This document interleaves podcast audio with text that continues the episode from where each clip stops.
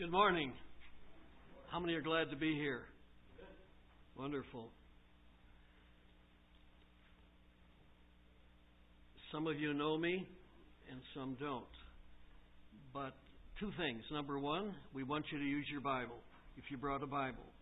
If you didn't, there's one in the back of the pew. So I'd encourage you to take that out right now because we can follow, because my goal is to get to the point, to make it brief as possible so we can all go eat. While you're turning to 1 Corinthians 15, let me just, I need to do this because some will ask, and I know already have asked, but our five children got their Christian education through the faithful teachers and the teachings here at Ambassador Baptist. We cannot thank you enough for ministering to our children because all of them have trusted Jesus Christ as Savior and are in good Bible-believing, Bible-preaching churches. Our eldest daughter, Karen, is here with us this morning, and she is lives in Ann Arbor and the owner of Culver's Restaurants in southeastern Michigan. Our son, Jim, who is living in Washington, D.C., he's general sales manager for Salem Communications, which is the largest Christian radio network in America. They have over 2,000 stations. They have 3,000 affiliates. And it is his job to raise the money to keep the stations going. And he's doing a great job. God has really blessed his ministry. Our middle child, Diane, is married to a dentist in Zeeland, Michigan. They live about 15 minutes from us, or we live 15 minutes from them. And he's a wonderful dentist and a wonderful son-in-law and a wonderful friend. And then our son, David, is married with two twin boys in Hanover, Pennsylvania. And presently he's working on his doctorate in theology. So he's keeping busy. And then our youngest, Ruth, she was just a little tight when she came with us, is married to an executive chef. And he has worked for Amway. He's worked for some of the largest corporations in the South. And Ruth and Eric are now ministering in a camp ministry in Toccoa, Georgia. So they're all busy and all active, and we enjoyed the seven grandchildren and the seven great-grandchildren. And so this morning I'd like to just focus on one verse and then go from there, and then we'll come back to it at the close. 1 Corinthians chapter 15. Do you all have it?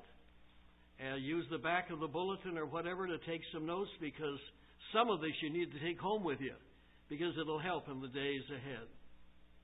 And I know something about what I'm going to talk about this morning. We've experienced it especially in the last 3.5 years in our lives, my wife and myself. So we know something about the grace of God. This is what Paul said in 1 Corinthians 15 and in verse 10. But by the grace of God, I am what I am. We're going to define that later on.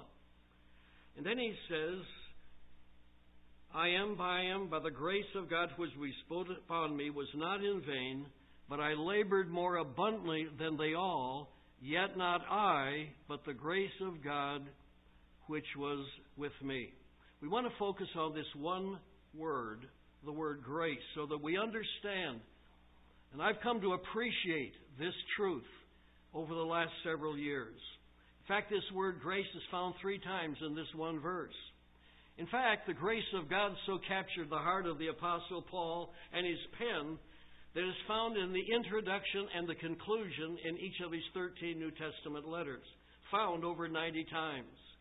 Paul was the preacher of the grace of God. And this morning we want to focus together on the grace of God and how it can be experienced and realized in the life of every individual, believer or unbeliever. I think first of all we need to define the word grace. If you were brought up in Sunday school or you've heard preachers preach, it just means unmerited favor. And that's true. But let me give you an expanded definition that the word grace literally means the free, unmerited, undeserved favor and blessing of God doing for us what we do not deserve. Not many people do that. In fact, no one can do that like God. Because the Bible says that this grace comes to us through the Lord Jesus Christ. John 1:17 said, "The law was given by Moses, but grace and truth came by Jesus Christ." And so Christ is the author. He's the originator of this grace. Now you say, how can he, where did he get that grace? Well, we did understand some of the attributes of God, one of which is love. His greatest attribute is that not only is that he holy, but he is also love. And out of his love flows the grace, the mercy, and the peace that Paul wrote about it. Of course, the grace of God was imparted in and through the agency of the Holy Spirit of God, found in Hebrews 10:29, because the Holy Spirit is called the Spirit of grace. I found it very interesting that in the New Testament, the gospel, that is the death, burial, and resurrection of Christ, is called the word of his grace in Acts chapter 13 and verse 3. The Holy Spirit, as we just mentioned, is called the Spirit of grace in Hebrews 10:29. And God Himself, who is seated in the heavens, is called in 1 Peter 5:10 the God of all grace. And so this morning, I want to introduce to you, if it's never been done before, the subject of the grace of God and explore at least four ways in which God displays His grace. I've counted about 12, but we don't have time. We have lunch at noon. So we'll take just four this morning. And so if you have your Bibles, turn with us to Ephesians chapter 2 and verses 8 and 9. And immediately we remember that verse, don't we? Ephesians 2, 8 and 9. For by grace are ye saved through faith. That's what it says. For by grace are ye saved through faith, and that not of yourself, it is the gift of God. Now, Jesus, the Bible tells us here that God's salvation is by grace and faith alone. Now, I understand, I just read this last week, that 90% of the world's population have a religion. Only 10% are atheists or agnostics. 90% of the world's population has some kind of a religion. But you see, religion doesn't save us. Religion does nothing for us eternally, because not every religion takes a person to heaven. Now, I understand the Bible, and I've been studying it for a long time, is that there is only one way to be saved. There is only one way to heaven. In fact, Jesus said, "I am the way, the truth, and the life. No man cometh unto the Father but by me." You see, Jesus is not one of many ways. He's the only way. There is no other way. As the hymn writer said, "I must needs go home by the way of the cross. There's no other way but this."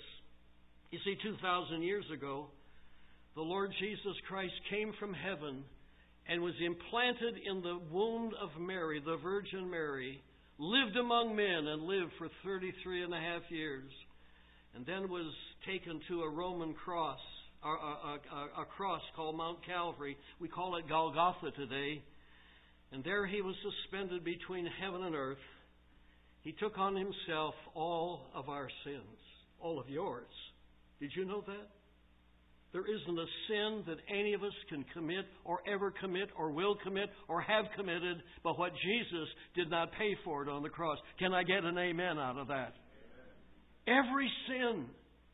So you see, what happens after we are saved and we sin? Well, we don't have to be saved again, because the sin has already been paid for. And we do 1 John 1:9. If we confess our sins as believers, He's faithful and just to forgive us of our sins. I'm so glad He went to the cross. And I thought about this the other day, sitting in my little office, sitting before the computer, and I thought of what it must have been like for Jesus to go to the cross. I certainly wouldn't have wanted to go. I wouldn't want to go for you. I wouldn't want to go for myself. But you see, He went to the cross and He took all of our sins. Think of the sins. Think of the weight of the sins from Adam to the last person ever to be born. The Pharisees, the evil sins, the hostilities, the hatred, and the world's sins. all of our sins, yours and mine, were put upon himself, and he bore our sins and shed his blood that we might have eternal life. You see what he did? Jesus took our very worst, the very worst, the most evil of all of us, and gave us his best. And that's eternal life, forgiveness of sins. And so the ground is level at the cross. And all of us must come the same way. Whether we're high, low, educated, uneducated, rich or poor, all must come one way to the cross through the Lord Jesus Christ. Now you say, how is that possible? Well, it's very simple. You see, if we realize that we are sinners and we repent and turn from our sins and turn by faith and embrace by faith the Son of God as our personal Lord and Savior, the Bible says he gives us his grace and he gives us salvation that's so rich and full and free. John Newton, the old reprobate sailor, after he was converted on a stormy sea, had a praying mother praying for him all during his life. He lived an evil life. But when John Newton came to know Christ as Savior, he wrote these wonderful words, "Amazing grace, how sweet the sound that saved a wretch like me. I once was lost, but now I'm found, was blind, but now I see." And John Newton was so enraptured and thrilled with the grace of God that God called him to preach the unsearchable riches of Jesus Christ. We sing about it also, marvelous grace of our loving Lord, grace that exceeds our sin and our guilt, yonder on Calvary's mount outpoured, there where the blood of the Lamb was spilt. Let me ask you this morning, have you received Christ as Savior? You can be a member of this church or a member of any church that I've ever pastored or any other church and still not go to heaven. But there is only one way, and that to be saved, and that is through personal faith in the Lord Jesus Christ. Religious people don't go to heaven. Born-again people go to heaven. Saved people. Now, I want to say this to you, beloved. I don't know who you are, but there are three preachers here. Pastor Elward, McLaughlin. I have short-term memory after a heart attack a year ago. And myself. If you would like to talk with us, we're available. You just need to say, I need to talk to you. And we'll sit down with you and open God's Word and share with you the Word of God. Romans chapter 12. Let's look at the second area of grace.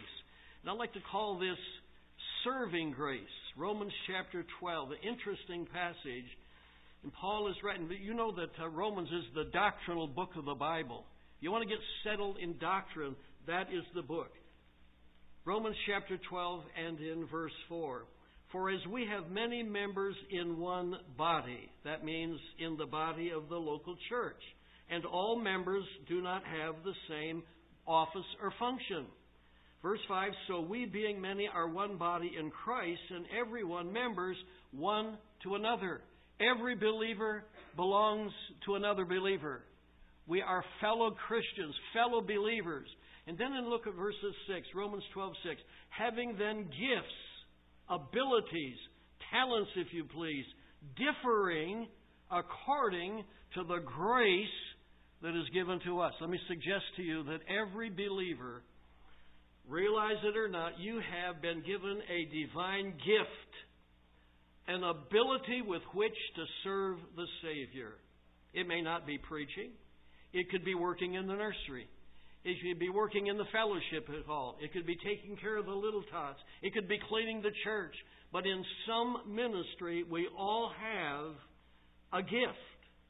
But not only do we have a gift, but we need to understand that grace is also a divine enabling. It enables us to serve the Lord. Enables us by the Holy Spirit to exercise and use whatever ability, an area of service that he calls us to. He enables us to do that. You see, every believer is given a gift. And you need to find out what that gift is. And that's one of the reasons you go to church, because pastors teach this. There's some here in Romans chapter 7. There's some in 1 Corinthians. There are probably 30-some different gifts that are mentioned there. And with that gift comes an enabling grace and a desire and ability to do what the Lord wants us to do and to minister to others. You say, well, why do we need serving grace? I got to tell you, there are hard places. Not every church I pastored has been easy. It's been a breeze. This one was. Ambassador was a blessing to us. There are obstacles in serving the Lord. There are obstacles in living for the Lord. There are circumstances, sometimes places and sometimes people. Have you ever had people give you a rough time? You know, I don't think you're doing a good job, and I can do a better job, or I want this position, I want to be a deacon, or and so this conflict can go on. And sometimes we just need grace to learn to step down, to humble ourselves. And oftentimes we get tempted and discouraged and want to quit. You say, well, Pastor, have you ever been to that place? You bet I have. There have been many times I thought, well, why just spend all of my time working so hard and laboring so hard, and somehow there seems so little fruit. And sometimes I've gotten discouraged. I even thought of going into another profession way, way back. But you see, God gives us the grace because it enables us to keep serving and to keep pressing on. So if you're here this morning and you're doing something in some church, let me suggest, as Pastor mentioned this morning in Sunday school, don't give up. Because that's exactly what Satan wants you to do. And so we keep on, and we keep on serving, we keep pressing on, and we don't stop, and we don't quit, and we just appropriate His grace. And I'll tell you how to get that in a moment. But we appropriate His loving favor and His divine strength. So there's saving grace. There's grace that is available for service. And then I want you to notice in 2 Peter, if you'll turn. I don't hear the Bibles turning, but 2 Peter chapter 3 and in verse 18. This is one of my favorite verses. But grow in grace and in the knowledge of our Lord Jesus Christ. Growing in grace. Let me suggest to you that this is the grace of growing.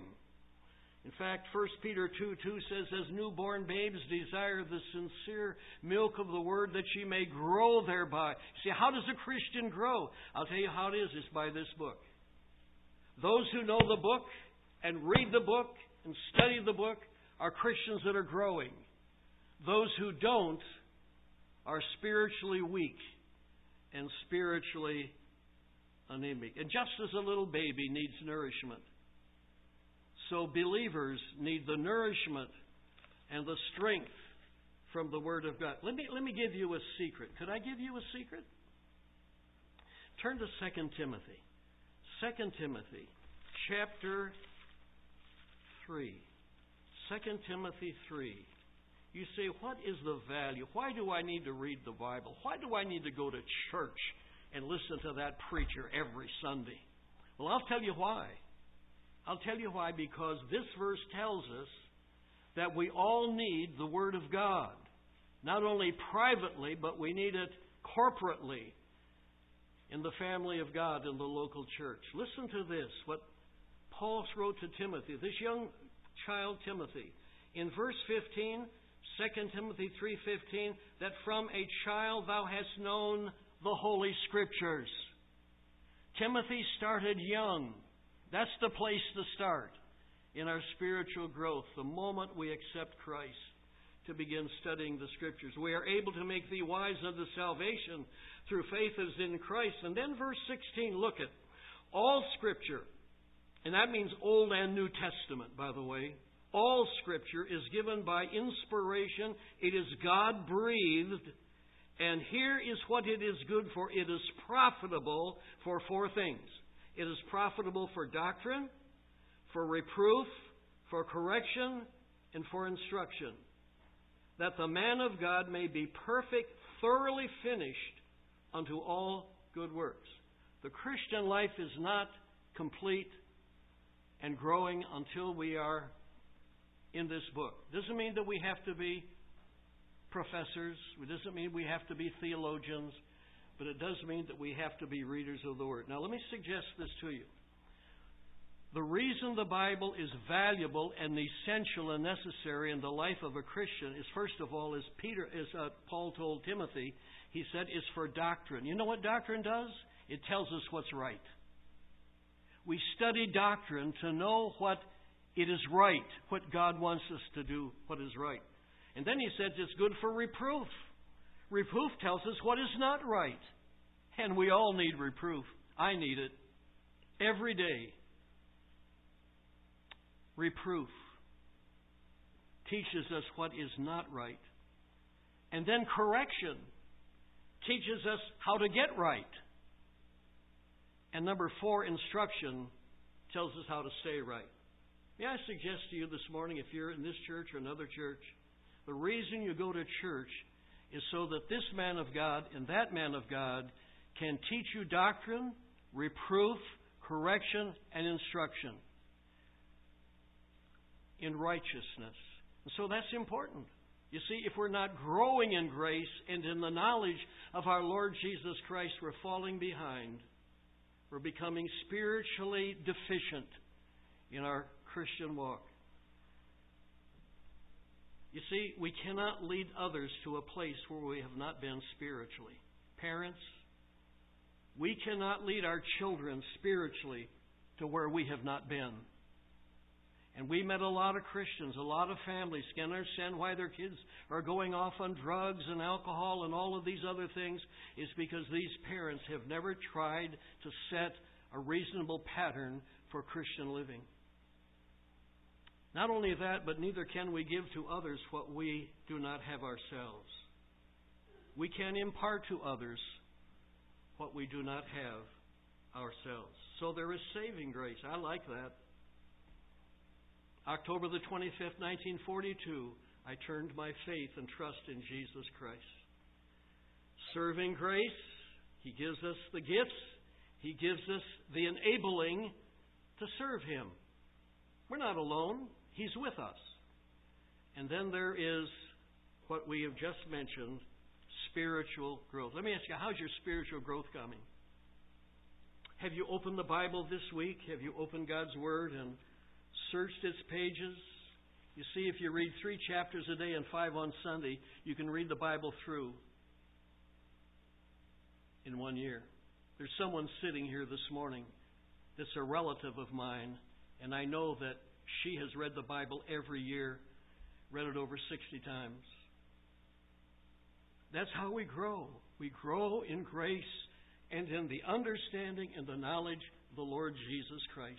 That's why a pastor's ministry is so important, so that people can come and know what is right and know what is not right, and tells us how to get right and tells us how to stay right. And I don't know about you folks, but I need that. We have a pastor where we go to church, Jamestown Baptist, who does that very thing. And so today might be a good time for you to start reading God's Word, 3 chapters a day, 5 on Sunday, like some of you did here when you were here. In the 5 years we were here, we read the Bible through, and there were probably dozens of the people that got certificates and diplomas for reading the Bible through. Well, then the last one, because our time is up. There is saving grace, there is serving grace, there is growing grace, but the last one is the one that's most tender to my heart, and that is suffering grace. Turn, if you will, to 2 Corinthians, back to 2 Corinthians chapter 12. And in this 12th chapter, the Apostle Paul is relating something of his life and ministry. But Paul had a problem. Paul had a thorn in his flesh. And he said in verse 7 of 2 Corinthians 12, he said this, lest I should be exalted above measure. In other words, lest I should be lifted up with pride. Through the abundance of things God has revealed to me, there was given to me a thorn in the flesh, the messenger of Satan to buffet me, to beat me down, lest I should be exalted above measure. And he tells us in verse 8 that he prayed for deliverance 3 times, that it might depart from me. Isn't it interesting that Paul didn't pray a year for it? He prayed for it 3 times. Maybe that's a lesson for us. And so Paul is facing a very severe problem. He had prayed for that 3 times. Now, there's no indication that I find in the New Testament that he ever lacked faith or obedience. Nowhere do we find that Paul ever failed to preach Christ, and yet what Paul thought was an obstacle and a hindrance was actually a blessing in disguise. And I want you to see that this morning, folks. One of the big problems that we face today as believers is this problem of suffering. Why do Christians suffer? We can understand why unbelievers suffer because they're out of fellowship, they're away from God. But what about the Christian who walks with God and tries to do what the best they can do, and then all of a sudden they're smitten with a severe problem? 2 years ago, Zelma suffered a major stroke in the doctor's office. Was in the hospital for 1 month. Came out, God gloriously answered prayer. A year ago, this February, I was sitting in church, our 63rd wedding anniversary, Karen was with us, and I suffered a major heart attack, blockage, a half-hour window, and had they not gone in, I wouldn't have made it. They put in stents, there's still 2 more, and hopefully that will be done in the next few weeks, that will be corrected. But let me just say to you, we know something about suffering. What was it that God exchanged for Paul's thorn? He says in verse 8, and 9 rather, and he said unto me, my grace is all you need. My grace is sufficient for thee. In verse 9 he says, for my strength is made perfect in your weakness. I can do something for you that you cannot do for yourselves.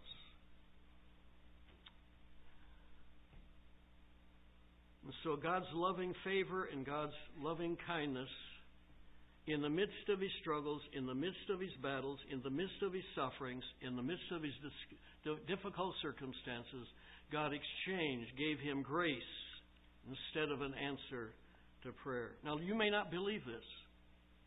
And I speak because I know, and we know, that there is grace for every trial. There is grace for every pain, every hurt, every heartache, every disappointment, or every trial. Now, do you believe that, folks? If you can't, say amen. Now, I don't know what's happened to you, and I would venture to say that every one of us here are facing some kind of a struggle, some kind of a problem, some kind of an issue, whatever it might be. Let me say to you this morning, beloved, that God can give you His grace and can give you peace. You say, how in the world can that happen? Well, you've got to go back to Hebrews. Let's go to Hebrews, and here's the answer. Hebrews chapter 4 and in verse 16. Hebrews chapter 4 and verse 16. Let us therefore come boldly unto the throne of grace. That's prayer. It is a throne of grace. It is a throne out of which grace is given, that we may obtain mercy and find grace. That's that grace to help in the nick of time or in the time of need. I don't know what you're suffering this morning, because probably everyone here is facing some sort of an issue. You see, well, I don't understand why God has allowed this. Let me just illustrate this as someone has illustrated it to me. You see, we, according to the Old Testament, are like clay in the potter's hand. God is the potter. We are the clay.